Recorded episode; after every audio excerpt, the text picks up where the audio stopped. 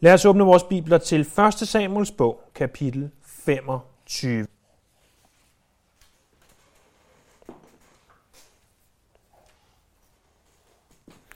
I 1. Samuels bog, kapitel 25, fortsætter vi beretningen om David. Men inden vi kommer til David, så lad os først høre om en af de græske savnhelte.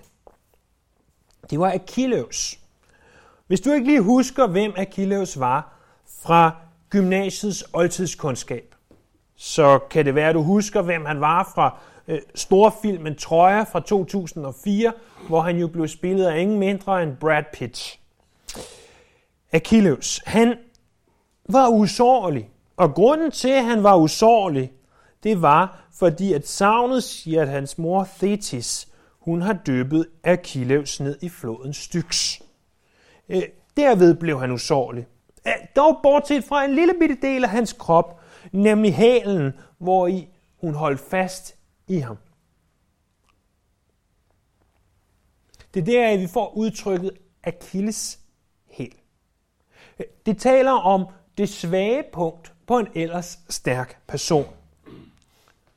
Hvis vi så fokuserer tilbage på vores historie i dag om David, så havde David også en faktisk flere Achilles hæl. Vi så i kapitel 24, hvordan han havde muligheden for at slå Saul ihjel. Og alligevel så vælger han, som vi talte om sidste gang, at elske sin fjende. Han vælger at vandre i ånden. I kapitel 26 ser vi det samme igen. Han, elsk, han vælger at elske sin fjende. Han vælger at vandre i ånden. Men i kapitel 25, der bliver hans akilleshæl ramt. Lad os se, hvordan. Så døde Samuel, og hele Israel samledes for at holde ligeklage over ham, og man begravede ham i hans hus i Rama. David begav sig ned til Parans ørken. Samuels død, det er ikke alene slutningen på en mands liv. Det er slutningen på en ære. Samuel han var en stor mand. Samuel var vigtig for Israel. Og, og han regnes af jøderne på højde med Moses. Han havde været Guds instrument i at få Israel vendt tilbage til Gud. Han havde salvet Guds udvalgte konge, nemlig David. Men Samuel han var også den sidste af det, vi kalder dommerne. Dommer var en titel, som betød, at man videreformidlede det, som Gud han ville. Israel havde ind til det her tidspunkt været under øh, Guds kongedømme. Og så havde folket sagt, vi vil have vores egen konge. I det, de er under Guds kongedømme, der var der ikke konger over dem. Men Gud brugte nogle mænd, som kaldes, øh, og en kvinde også faktisk, som kaldes dommerne, til at videreformidle det, som han vil sige til folket. Men det var slut nu. Samuel var den sidste af dommerne. Det betyder også, at det her var slutningen på øh, en, en ære, en, en tidsperiode i Israels historie. Og kongernes tid begynder nu at blive indledt. Der står, at hele Israel samledes og holdt ligeklage. Det betyder ikke, at alle, hver og en, kom, men det betyder, at alle stammer, måske endda alle familier, var repræsenteret ved Samuels begravelse. De anerkendte hans autoritet, også selvom de ikke var enige med ham. Men der var en mand den dag, som var specielt påvirket af Samuels død, og det var David. Fordi Samuel var den, der havde i sin tid salvet David til at være konge. Han havde også læser vi i hvert fald indirekte teksten, taget David under sin vinge og øh, besvaret livets store spørgsmål, pegede ham i retning af Herren. Og han havde været der, når nu at David havde behov for ham. Jeg ved ikke, om Samuels død direkte var en livskrise for David. Men som vi kommer til at se i resten af kapitlet, så betød Samuels død, at David sænkede sine parader over for andre angreb, der måtte komme imod ham. Uanset hvor meget du elsker Herren, uanset hvor tæt du ønsker, eller hvor tæt du rent faktisk lever med ham, så har vi alle sammen en i situationstegn Samuel i vores liv. Når jeg taler om en Samuel, så mener jeg en eller et eller andet i dit liv, der gør, at når der bliver rørt ved det, så er du nødt til at sænke dine parader for, hvad der ellers sker. Fordi hele dit fokus er koncentreret om den person eller den ting. Jeg ved ikke, om det er din familie, eller dit arbejde, eller din tjeneste for Herren. Men når der sker et eller andet der, så er du ikke så nær så opmærksom på alt, hvad der ellers sker.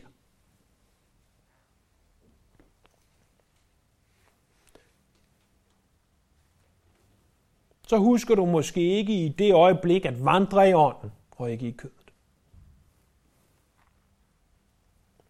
Vi læser så videre, at i vers 2, at der var en mand i maven, som havde sin kvægeavl i Karmel. Manden var meget velstående, og han ejede 3.000 får og 1.000 geder. Han holdt netop forklipningsfest i Karmel. Manden hed Nabal, og hans kone Abigail. Hun var både klog og smuk, men han var hård og ond. Han var en kalebit. Vi hører så om en mand fra Maven. Han havde sin kvægeavl i Karmel. Øh, når der står Karmel her, eller Karmel, så er der ikke tale om Elias' Karmelsbjerg. Øh, det her, det er taler om et andet Karmel, nemlig nede syd for Hebron. Og hvor både Maon og Karmel, de ligger øh, tæt på hinanden, få kilometer fra hinanden, et stykke syd for Hebron, i den sydlige del af Juda. Der står beskrevet, at den her mand, han havde både mange får og mange geder, og han var altså rig. Han var stinkende rig. Og nu holder han foreklipningsfest. Jeg ved ikke, hvor mange af jer, der har været til en foreklipningsfest for nylig. Øh, og i vores ører, der lyder det sådan lidt mærkeligt, at man sidder der og sidder og klipper halvbeskidte, øh, ildelugtende får med en saks eller en kniv, eller hvad man nu brugte, og det, det lyder ikke så, så godt. Men, men det var en måde at, at takke Herren for den uld, man fik fra fårene. Det, fårene blev først og fremmest brugt til uld, øh, og selvfølgelig også til ofre og til mad, men først og fremmest til uld. Og, og det var altså en måde at, at takke Herren lidt i stil med en høstfest, hvis I ved, hvad det er. Vi ser også blandt andet i 1. Mosebog kapitel 38, at, at Juda han tog til foreklipningsfest og der møder sin øh, svigerdatter Tamar, som har klædt sig ud som skøge og har samleje med hende og får nogle børn med hende. Den her mand, han hed Nabal. Det vil måske sige, han blev måske kaldt Nabal. Vi ved ikke, om han hed Nabal eller blev kaldt Nabal, fordi Nabal betyder tåbelig. Hvis nu at dine forældre havde kaldt dig øh, fjols, da du blev født, så er han det lille fjols, og det var dit navn. Dit givende navn, det der stod på dit sygesikringsbevis. Øh, øh så i, i det første øjeblik, du fik chancen, er jeg temmelig sikker på, at du vil gå ned og få ændret dit navn. Og derfor så tvivler vi på, at Nabal virkelig hed Nabal, men at det var blot noget, han blev kaldt. Han blev simpelthen kaldt tåbelig. Der står, at han var hård, og han var ond. Og som vi kommer til at se, det er, at historien skrider fremad, så var det ikke bare noget, som David synes om ham. Det var ikke noget, at øh, Samuels bogens forfatter synes om ham det var noget, som også hans hustru og hans øh, tjenestefolk synes om Der står også, at han var kalebit. Ikke at forveksle med kali, øh, hvad hedder sådan noget, en kannibal eller noget af den stil. Nej, det betyder, at han var i Kalebs familie. Og Kaleb var jo den her af de øh, 12 spioner, der på Josva-tiden og på Moses-tiden øh, drog ind i øh, det forjættede land sammen med blandt andet Josva og ti andre kom tilbage, og Kaleb og Josva, de sagde, Gud kan gøre det her. Hvor de ti andre sagde, at kæmperne er alt for store. Og Kaleb fik altså nogle børn, og ham her, øh, Nabel, han har været den ene af dem. Så har vi på den anden side Abigail. Abigail, hun står der, var både klog og hun var smuk. Hvordan den her mand har fået fat i en både klog og smuk hustru, øh, det må vi næsten øh, tro var et arrangeret ægteskab, men øh, eller at hun gerne vil have hans penge, det ved vi ikke. Men uanset hvad, så var de i hvert fald gift. Så læser vi videre i vers 4 ned til vers 9, at da David var ude i ørkenen og hørte, at Nabal holdt foreklipningsfest, sendte han 10 unge mænd afsted og sagde til dem, drag op til Karmel og gå hen til Nabal og hils ham fra mig, og sig så til min bror, fred være med dig, fred være med dit hus, og fred være med alt, hvad der er dit. Jeg har hørt, at du holder forklipningsfest. Nu er det sådan, at dengang dine hyrder holdt til hos os, forlæmpede vi dem ikke, og de har intet mistet af den tid, de har været i Karmel. Spørg selv dine folk, de kan fortælle dig om det. Giv mine unge mænd må finde noget for dine øjne, Øh, det er jo en festdag, vi kommer på, så giv dine tjenere og din søn David, hvad du har for hånden. Øh, Davids folk kom så til Nabel og sagde det, som øh, til David, øh, sagde det til ham fra David, og så stod de og ventede. Så David hører om den her forklipningsfest, og øh, har på et tidspunkt hjulpet Nabals hyrder. De har været ude i ørkenen, og, og der har, som vi senere også kommer til at se, David og hans folk beskyttet dem fra øh, beduiner og andre, der vil røve fra dem. Vi skal ikke få det her til at lyde som om, at David han var en eller anden mafiaboss, der gik og krævede penge op af folk øh, for øh, sin beskyttelse. Det er ikke det, det taler om. David kommer til Nabal, eller sender sin 10 mand til Nabal på den mest ydmyge måde. Han siger tre gange fred. Hvis du ikke giver mig noget, øh, har jeg ikke umiddelbart nogen intention om at gøre dig noget ondt. Øh, øh det, jeg kommer til dig med fred, og det er jo en festdag. Bare giv mig, hvad du har sådan lige ved dig. Altså, det er ikke sådan, du skal gå ned i banken og, og hæve nogle ekstra penge til mig. Hvis du lige har lidt, kan jeg så ikke godt få det. Det her vil ikke svare til andet end, at at du udfører et stykke arbejde for din arbejdsgiver, og du så går op til, til ham eller hende og siger, nu skal du høre, jeg har altså sidste uge lavet det her arbejde for dig. Kunne det være, at måske, at hvis du kunne være sød og være venlig og, og rar, øh, og give mig øh, bare, bare en lille smule penge for det, så, så jeg lige kan få mad på bordet øh, den næste uges tid. Det var sådan i den form for ydmyghed, David kommer til Nabal. Og det, at hans ti mænd så har sagt det her, så står de og venter, og så ser vi så videre i vers 10. Men Nabal svarede Davids tjener, Hvem er David? Hvem er Isais søn? Nu om dage er der så mange tralle, der rømmer fra deres herre. Skulle jeg tage mit brød og mit vand og mit kvæg, som jeg har slagtet til mine forklipper og give det til nogen, som ikke ved, hvor øh, er fra, så gik Davids folk deres vej og da de kom hjem, fortalte de ham det hele. Da sagde David til sine mænd, spænd alle sammen sværet om land. Det gjorde de, og David spændte også sit svær om land. Omkring 400 mand fulgte David, mens 200 mand blev tilbage ved trodset. Nabal i stedet for at være venlig over for dem, håner David. Han siger, hvem er David? Hvem er Isais søn? Det her er ikke Nabals uvidenhed om, hvem David er. Alle, alle i Israel vidste, hvem David var. Manden, der dræbte Goliat. Manden, der blev kongens svigersøn.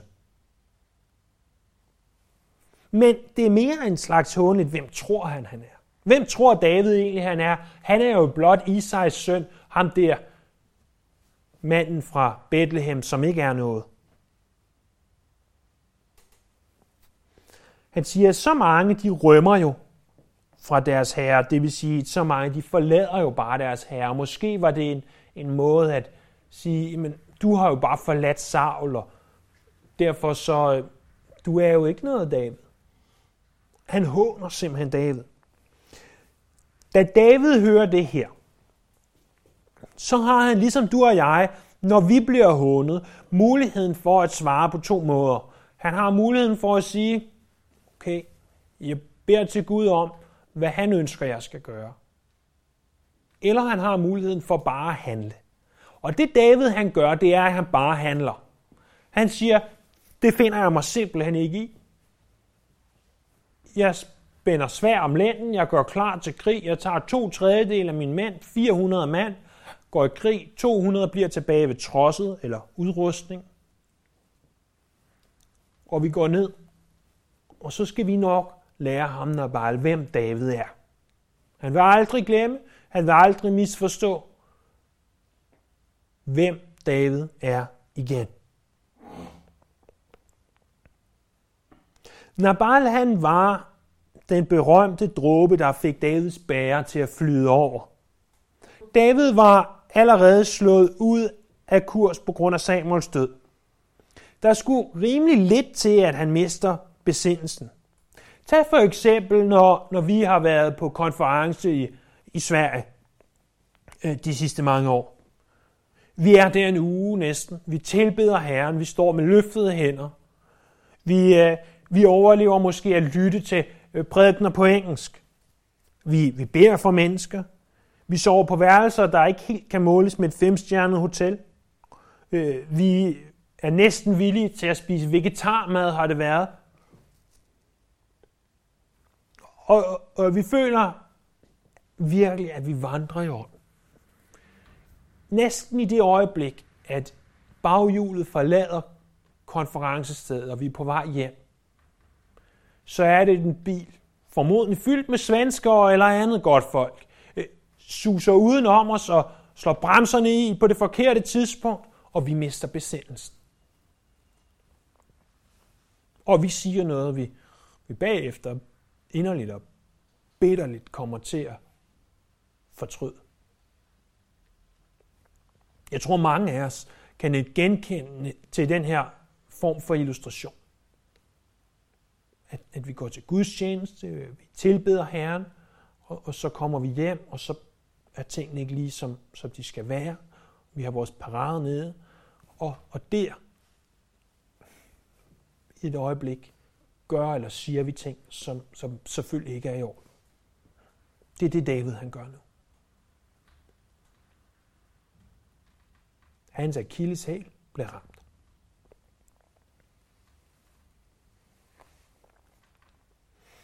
så ser vi videre fra vers 14, at Abigail, hun begynder at stoppe David. Først så hører hun om situationen. Nu havde en af kælene sagt til Nabals kone Abigail, David har sendt nogle folk fra ørkenen og ønsket øh, om lykke for vores herre, og han overfusede dem. Men de mænd har været gode mod os, de har ikke forulæmpet os, og vi har intet mistet. Al den tid, vi drog omkring hos dem, mens vi var ude på græsgangene, nat og dag, var de som en mur omkring os alt den tid, vi vogtede småkvædet i nærheden af dem. Find ud af, hvad du kan gøre, for en ulykke tror vores herre og hele hans hus. Selv er han jo så ondsindet, at man ikke kan sige noget til ham. Abigail tog i en far 200 brød, to krukker vin, fem tilberedte får, fem seer ristet korn, 100 rosinkager og 200 finkager. Hun læssede det på æslerne og sagde til sine kale, at de skulle gå i forvejen, og så ville hun følge efter dem. Men Simon og Nabal fortalte hun ikke noget. Mens hun red på sit æsel i skjul af bjerget, mødte hun David og hans mænd, der var på vej mod hende. David havde sagt, at det var altså helt forgæves, at jeg i ørken vogtede alt det, som tilhørte det menneske. Han har intet mistet af sin ejendom, og alligevel gengælder han mig godt med ondt. Gud ramme David igen og igen, hvis jeg i morgen har levnet noget, nogen af mandkøn hos ham. Så når Bals kale her, de øh, finder ud af, hvad der er ved at ske, eller i hvert fald en af dem gør, og øh, går så til Nabals hustru Abigail. De forklarer så, hvordan Davids folk de tidligere havde hjulpet dem. De havde været gode over for dem. De har været som en mur omkring dem. De har beskyttet dem mod udefra kommende trusler. Og de forklarer, at de kom til Nabal i al venlighed, og så overfuser han dem bare. Og så siger, kan du ikke nok gøre et eller andet, Abigail? Og så tager hun og samler en masse mad sammen. Øh, uden vi skal gå i detaljer med, hvor meget mad der er, så håber jeg, at du fik fornemmelsen af, øh, at det her, det er altså ikke bare lige en lille madkasse fyldt med, med lidt godter til David. Det her, det er altså mad, som formodentlig hele Davids øh, lille hær vil kunne blive midt af i et stykke tid, om ikke andet. Og i det hun så møder David, der ser man Davids bitterhed. Ja, det var helt forgæves, siger han vers 21, øh, at jeg vogtede, at jeg gjorde det her for ham. Nu skal han dø. Og hvis jeg ikke får ham slået ihjel, så er det mig, der er et eller andet galt med. Vi ser så videre fra vers 23, hvad der så sker. Da Abigail fik øje på David, sprang hun hurtigt ned af æstet, kastede sig til jorden for David. Hun faldt ned for hans fødder og sagde, Skylden er min herre, lad mig tale til dig, hør mig herre. Tag dig ikke af Nabal, det ondsindede menneske. Han svarer til sit navn. Nabal hedder han, og tåbeligt handlede han. Herre, jeg så ikke de unge mænd, du sendte, men herre, så sandt Herren lever, og så sandt du lever, har Herren holdt dig fra at pådrage dig blodskyld og tage dig selv til rette. Gid det dog må gå dine fjender og dem, der søger din ulykke som Nabal. Men lad nu folkene i min herres følge få den gave, som din trælkvinde har bragt dig. Tilgiv din trælkvindes frimodighed, for Herren vil jo skabe min herres et hus, der står fast min herre fører jo herrens krig, og der skal ikke ske dig noget ondt, så længe du lever. Skulle nogen give sig til at forfølge dig og stræbe dig efter livet, så skal min herres liv være bundet i de levendes knippe hos Herren, din Gud. Men din fjenders liv skal han slynge ud af slyngelæder. Og når Herren opfylder alt det gode, han har lovet dig, Herre, og indsætter dig som fyrste over Israel, skal du ikke få anfægtelse og samvittighedskval, Herre, over at du skulle have udgivet uskyldigt blod, og at du, Herre, skulle have taget dig selv til rette. Men når Herren viser min Herre godhed, så glem ikke din trælkvinde. David svarede Abigail. Lovet være Herren Israels Gud, fordi han i dag har sendt dig til mig. Velsignet være din dømmekraft, og velsignet være du selv, fordi du i dag har forhindret mig i at pådrage mig blodskyld og tage mig selv til rette. Så sandt Herren Israels Gud lever, han som holdt mig fra at volde dig ulykke. Var du ikke ilet mig i møde, havde han bare ikke haft en eneste mand af mandkøn tilbage ved daggry. Så tog David imod det, hun havde bragt ham, og han sagde til hende, gå hjem i fred, jeg har lyttet til dig og vil opfylde din bøn. Først og fremmest så viser Abigail ydmyghed. Lad du mærke til, hvor mange gange ordet herre står i den her tekst. Øh, både med, med stort H, altså herren Gud, men også herre med lille h, herre David. Hun springer ned og kaster fra sit æsel, kaster sig til jorden, viser ydmyghed. Hun kalder sig selv trælkvinde. Og hun siger, jamen, Nabal han lever op til sit navn, han er nemlig tåbelig. I øvrigt som en sidenote, når du læser din danske bibel fra 1992, øh, så hvis du kigger ned i noten til øh, vers 25, så står der på hebraisk, er der ordspil mellem Nabal og Toblit, handler han. Næsten altid, når man har valgt at skrive et ord, ordspil, så betyder det, at Nabal betyder det, som der står i den øh, lille note der. Så det betyder altså noget med i retning af tåbeligt handler han, eller blot tåbeligt. Øh, så, så det er en rigtig god måde at få betydningen af nogle af de her ord, som vi ellers ikke har nogen chance for at vide, øh, hvad det betyder, uden at slå det op et andet sted. Øh, så det siger hun. Hun kommer til David, og så siger hun, min mand har handlet tåbeligt, og, og jeg har handlet tåbeligt, og det er jeg ked af. Kunne det ikke være, at dit folk kunne få lov til at få de gaver, jeg har medbragt? Og så argumenterer hun for, at David, han er jo Guds konge. Og hvis han slår uskyldige mennesker ihjel, øh, så vil han jo blot ende med at få samvittighedskvaler. Prøv, der er et par ting her, som lige kræver en uddybning, fordi det ikke nødvendigvis er så nemt at forstå. Det, som hun snakker om, det er det, som vi senere kommer til at studere i 2. Samuels bog, kapitel 7, vers 8, nemlig at Davids hus vil blive øh, fast etableret, og ud af Davids hus vil Messias komme. Det, det forudser hun simpelthen her. Hvordan hun har vidst det, øh, det må og kan kun være ved et ord fra Herren. Hun siger også, at David ikke behøver frygte sine fjender, fordi han vil være bundet i de levendes knippe hos Herren. Hvad i alverden betyder det? Det er ligesom, hvis man havde et eller andet, man ville beskytte. Jeg ved ikke lige, hvad det vil være, men et eller andet dengang, man vil beskytte, så vil man binde noget stof og nogle forskellige andre ting rundt om for at beskytte, så man kunne have det her tæt på sig. Det vil svare lidt til i dag, hvis vi skulle øh, flytte vores øh, inventar, så vil vi binde øh, sæt bobleplastik rundt om og øh, beskytte det på den måde, så det var beskyttet. Og det hun med andre ord siger er, at du skal ikke frygte dine fjender, David, fordi du vil være beskyttet hos Herren. Han beskytter dig. Han omslutter dig. Han tager sig af dig. Dine fjender derimod står der om, at de vil være blevet slynget af sted. Ligesom hvis du forestiller dig en stenslynge, som slynger stenen af sted, så vil fjenderne blive slynget af sted. De vil blive kastet væk. Og hun siger også, at hvis du havde gjort det her, David, hvis du går ind og slår alle ihjel, så vil du have blodskyld. Blodskyld er, når du slår uskyldige mennesker ihjel.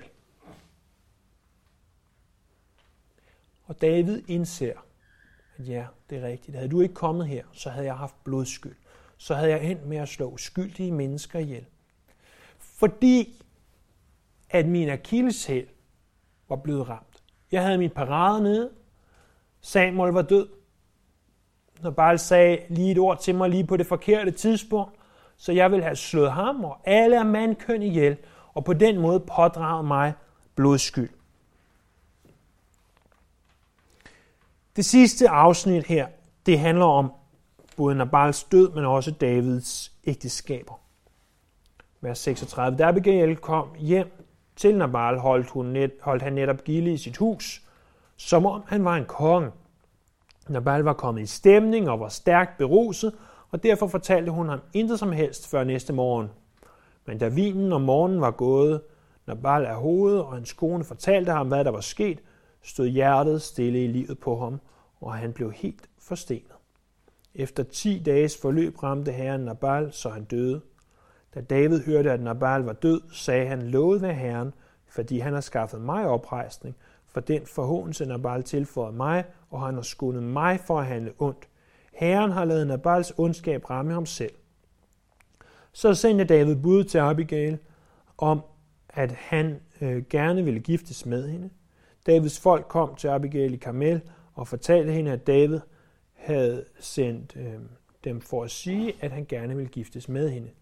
Da rejste hun sig, kastede sig til jorden og sagde, Jeg er reddet til som en trælkvinde at vaske støvet af min herres tjeners fødder.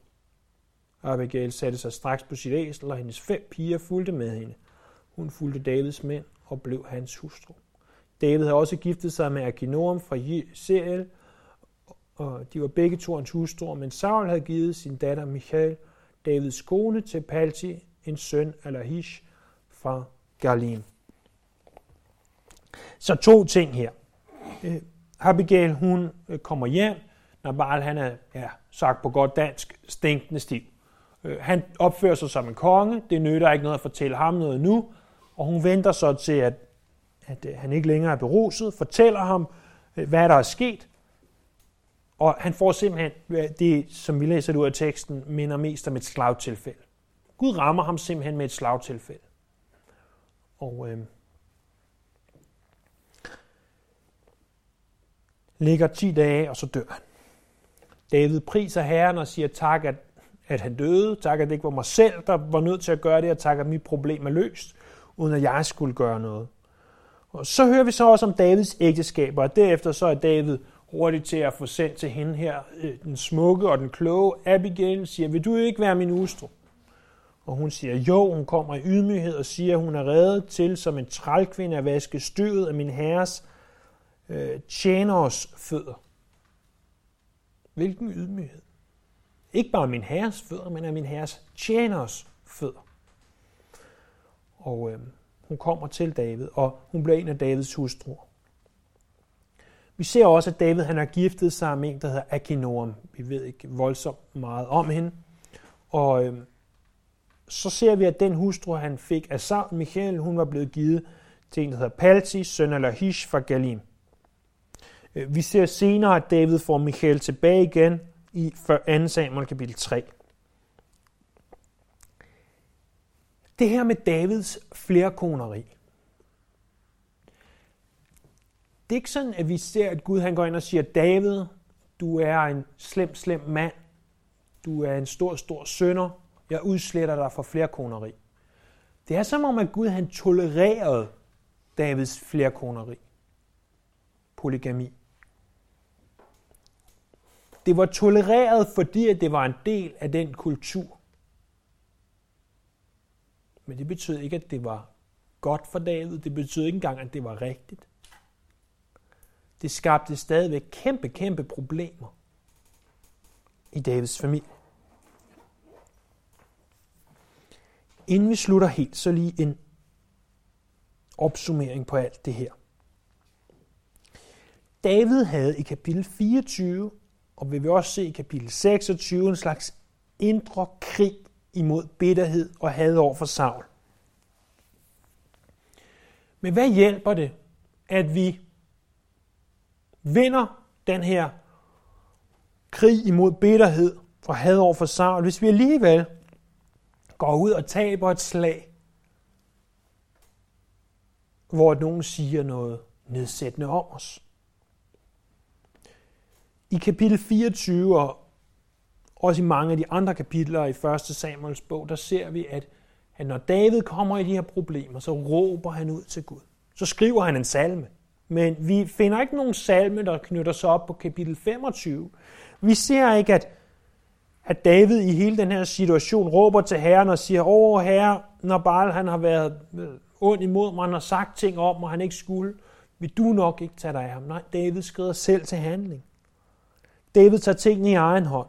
Det er først hen imod slutningen af kapitlet, han siger, lovet være Herren Israels Gud, der i, i vers 32. Det er vigtigt for os at forstå, at, til, at selv en martyr kan fejle i de mest almindelige fristelser. Som de fleste af jer nok ved, så har vi haft bedt mange, mange gange for ham her, Pastor Said, som øh, er en øh, Calvary Chapel Assistant Pastor fra Boise, Idaho, som var fra Iran og er fra Iran og øh, oprindeligt og, og var dernede og prædike evangeliet, øh, uanset hvad omkostningerne var. Blev taget til fange og sidder i fangenskab i år. Ved Guds hånd blev han så sat fri. Og, og det han så bliver sat fri, og man tænker, hold da op en martyr. Han er så villig til at, at sidde der og lide for Herren, så kommer han hjem, blot for at vi så kan finde ud af, at han har ægteskabelige problemer.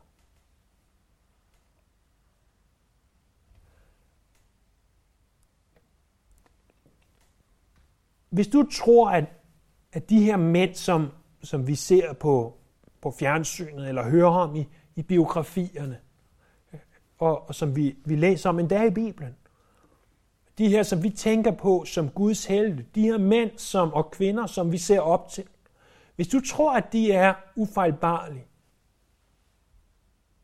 øhm, så tager vi grueligt fejl. Selv de mænd og kvinder bliver fristet. Selv de mænd og kvinder øh, falder i synd. Selv Guds store helte, de fejler. De fejler ligesom du og jeg, vi fejler. Det er fordi, at vi alle i en eller anden grad har en slags akilleshæl. Et eller andet på os, at når, når nogen prikker til det,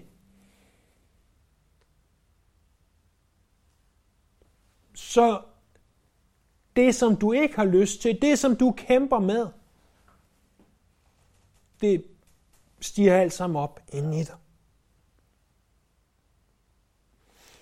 Davids tilfælde, der skulle Samuels død til, der skulle en, der hånede ham til, øh, øh, så var han ved at, at begå det her blodskyld, at pådrage sig blodskyld. Det er derfor, på grund af vores allesammens akilleshæl. Nogle af os har større akilleshæl end andre. Nogle af os skal blive ramt i flere områder end andre, føler vi. Men det er derfor, det er så vigtigt, venner, at hele vores liv er overgivet til Herren.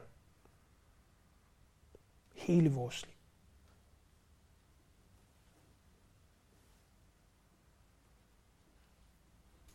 En gang for snart mange år siden, da jeg skulle mobbe René i en prædiken, så fortalte jeg om hans værelse, som ingen måtte komme i. Han havde på det tidspunkt to værelser, og det ene, det var fyldt med sofaer og godt, og det brugte vi til bibelstudie. Det andet, lad os bare sige, der var i hvert fald for 500 kroner halvanden liters flasker derinde. Øh, og en masse andre ting. Og, og der måtte folk sjovt nok ikke komme ind, og jeg mobber René lidt videre, for jeg ved, at han kan klare det, og han mobber mig så tit, så vi skal have lidt en gang imellem. Ikke? Og, og jeg brugte en prædiken gang, hvor ingen andre de anede noget som helst om det. Og så siger jeg, tænk så, hvis du havde et værelse, hvor ingen andre måtte komme. René vidste udmærket, hvad jeg talte om. Men tænk så, hvis vores liv virkelig var sådan. Tænk så, hvis vi har en del af vores liv, hvor Jesus aldrig måtte komme.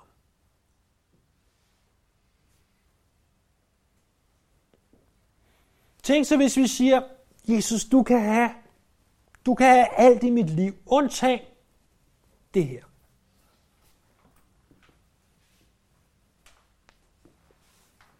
Hvis vi siger det, så vil den ting temmelig hurtigt blive vores akilleshæl. Der, hvor Satan han rammer os. Der, hvor han ved, at hvis han skyder en pil og rammer os der, så gør vi ting, som vi ellers ikke ville have gjort. Så vandrer vi i det øjeblik i kødet og ikke i ånden. Det er derfor, venner, at det er så vigtigt at være klar over, at hele vores liv skal være overgivet til Herren. Prøv en gang at slå op i 1. Thessalonikerbrev, kapitel 5.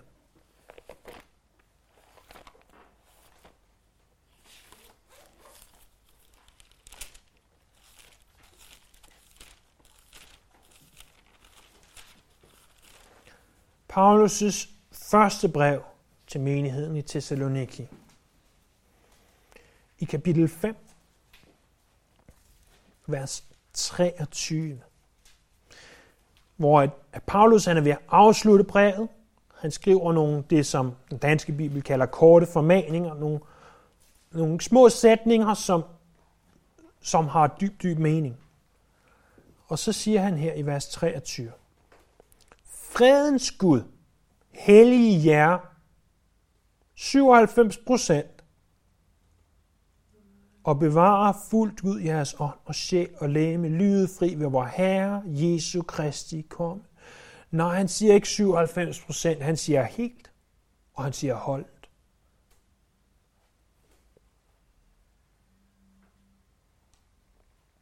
Og bevare jer fuldt ud, helt og holdent og fuldt ud. Ordet lydefri betyder uden fejl. Hvad er det, han siger? Han siger, jeres ånd, jeres sjæl og jeres læme, vores ånd, igennem hvilken vi har fællesskab med Herren. Gud ønsker at bevare din ånd. Han ønsker, at din ånd skal være fuldt ud overgivet til ham, så at vi bruger tid sammen med ham i bøn og i ord. Så vi har fællesskab med andre kristne. Således at vi forstår, at det her det er fundamentet for at leve et liv sammen med Herren, der er fuldt ud overgivet til ham, at nemlig vores ånd først og fremmest er overgivet til ham. Dernæst siger han også, at vores sjæl skal være bevaret fuldt og holdt. Hvad fylder vi vores sjæl med? Hvad er det for nogle ting, vi tager ind? Hvad er det for nogle indtryk, vi tillader at komme ind i os? Hvad er det for nogle mennesker, vi tillader at påvirke vores sjæl? Paulus skriver tilbage i brevet til Filipperne noget om, hvad vi fylder vores liv med. Han siger i kapitel 4, vers 8, i øvrigt brødre, alt hvad der er sandt, hvad der er edelt, hvad der er ret, hvad der er rent, hvad der er værd at elske, hvad der er værd at tale godt om. Kort sagt, det gode, det rosværdige, det skal I lægge jer på sinde. Det er det, vi skal fylde vores liv med. Det er den type mennesker, vi skal dele vores liv med. Og så siger han også tilbage i 1. Thessalonika brev, ikke bare vores ånd, ikke bare vores sjæl, men selv vores læme. Selv det her læme, vi går rundt i nu, det læme, som kaldes for Helligåndens tempel. Det betyder noget, hvordan vi behandler det læme. Hvad vi gør ved det læme i det liv, vi lever nu. Det betyder noget, at vi i det læme flygter fra synd. At vi også overgiver lægemet til Herren.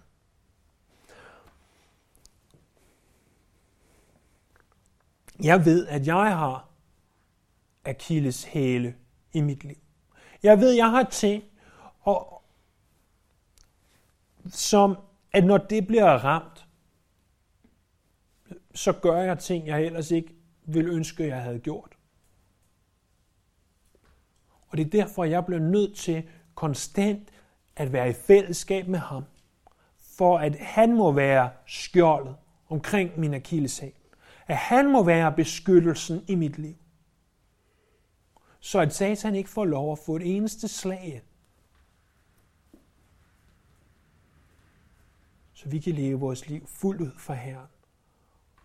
Lydfri indtil Herren Jesu Kristi komme. Lad os bede sammen. Jesus, vi,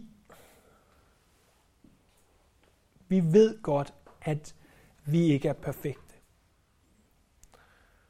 Hvis vi skal være ærlige, så ved vi nok også, at, at de Guds mænd og Guds kvinder, vi ser op til, heller ikke er det. Men Herre, tak, at i dig, i dig, så kan du gå ind og gøre forskel. Du kan gå ind og forme vores liv, så at, at du beskytter os og bevarer os. Du gør os mere som dig. Du gør os dag for dag hellige i dig. Og jeg beder, at du må beskytte vores akilleshæl. Så når vi står i situationer som David, at du sender en Abigail til at bevare os fra blodskyld. Vi tilbeder dig, her. Vi lover dit navn.